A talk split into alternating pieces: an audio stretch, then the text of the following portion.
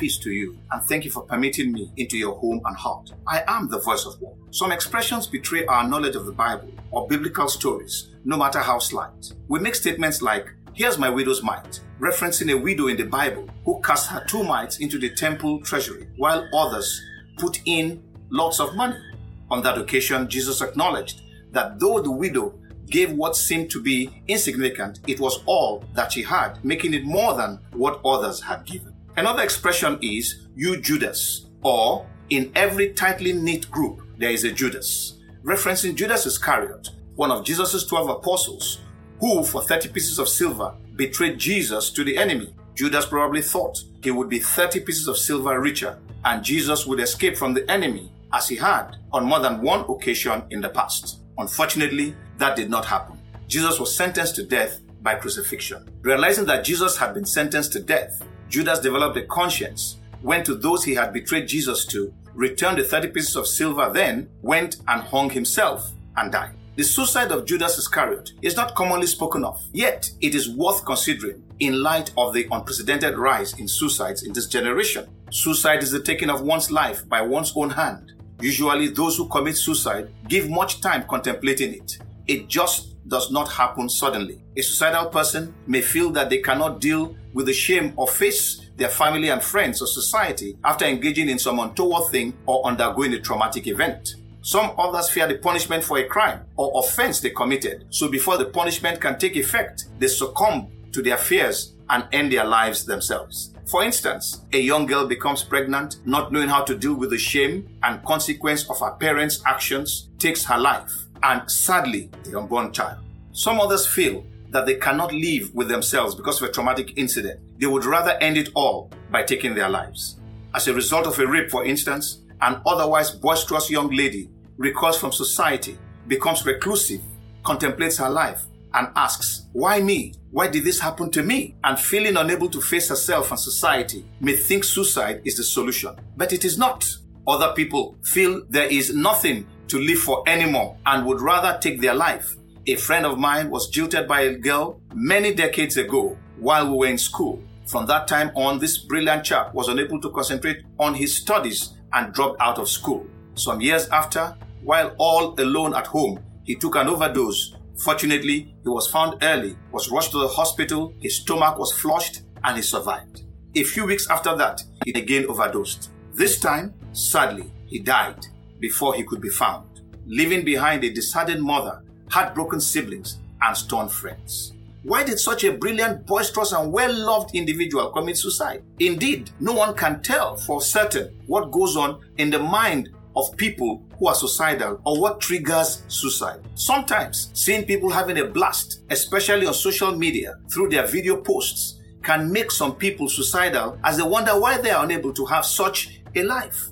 A couple had rented a yacht and were on the high sea enjoying themselves. The wife took some pictures with her smartphone while on the yacht on the high sea and posted them on her social media page. Right after making that post, the yacht developed a fault and she and her husband frantically tried to get help. They were at it for upwards of five hours before help finally arrived and they were towed back to land. By the time she went to her social media page to post about how God had delivered her from death at sea, she was stunned at how many people thought she was doing well by their comments and likes of the earlier pictures she had posted. They never realized that she and her husband were fighting for their lives at that very time. Now, someone seeing that first post may think that that couple was having a swell time while they are not and could then begin to contemplate and even commit suicide, asking, How come I am not achieving as much as this couple? How come my marriage is not as sweet? Some people commit suicide in the evening after attending a church meeting in the morning. It makes one wonder, what did they hear in the church meeting? Today, some preachers sermonize about house and car ownership, money in your bank account, successful business enterprises, humongous contracts, etc. Regardless of the unethical and immoral means employed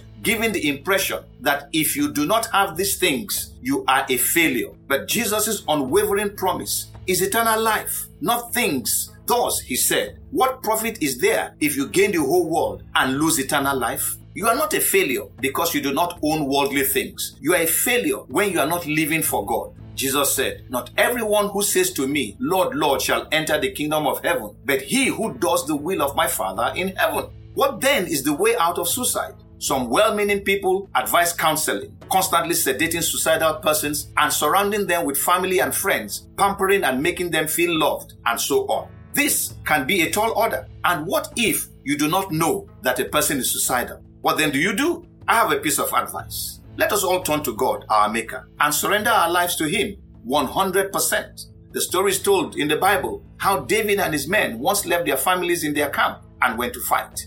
Upon their return, they found an empty camp. Their wives and children had been kidnapped by raiders and their properties all taken away. Naturally, the men were distraught.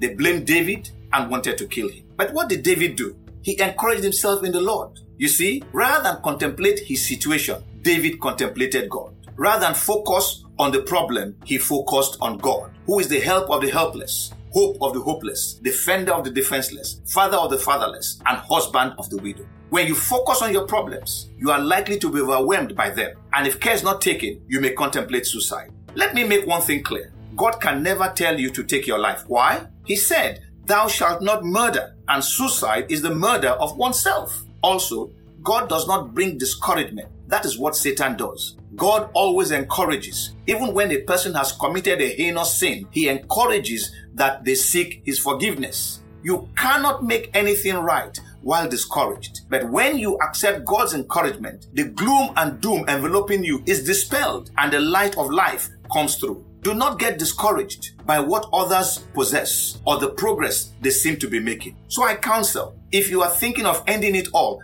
perish that thought and turn to God. God says, Come now and let us reason together. Though your sins are like scarlet, they shall be as white as snow.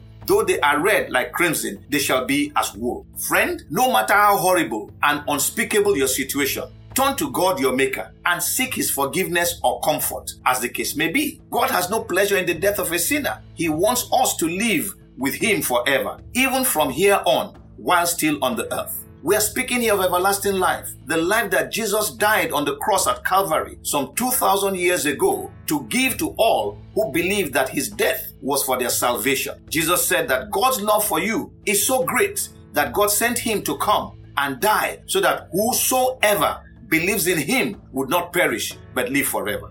Friend, you do not need to commit suicide like Judas Iscariot. What you need is Jesus' offer of salvation as you trust him. How? Tell Jesus that you believe all that he has said about himself, that he is the Son of God and the Savior of mankind from sin and its consequences. And you, being a sinner, want him to save you. Were you raped or even gang raped? Were you sodomized? Are you traumatized by some of life's experiences? Are you presently contemplating suicide because you cannot see any hope on the horizon? Turn to God. Trust Him and He will save you. Tell Him something like, Dear God, I come to you feeling the shame and pain of my traumatic situation. I need your comfort and believe that Jesus is the Savior and Lord of all, including my circumstance. Help me to live in your comfort henceforth.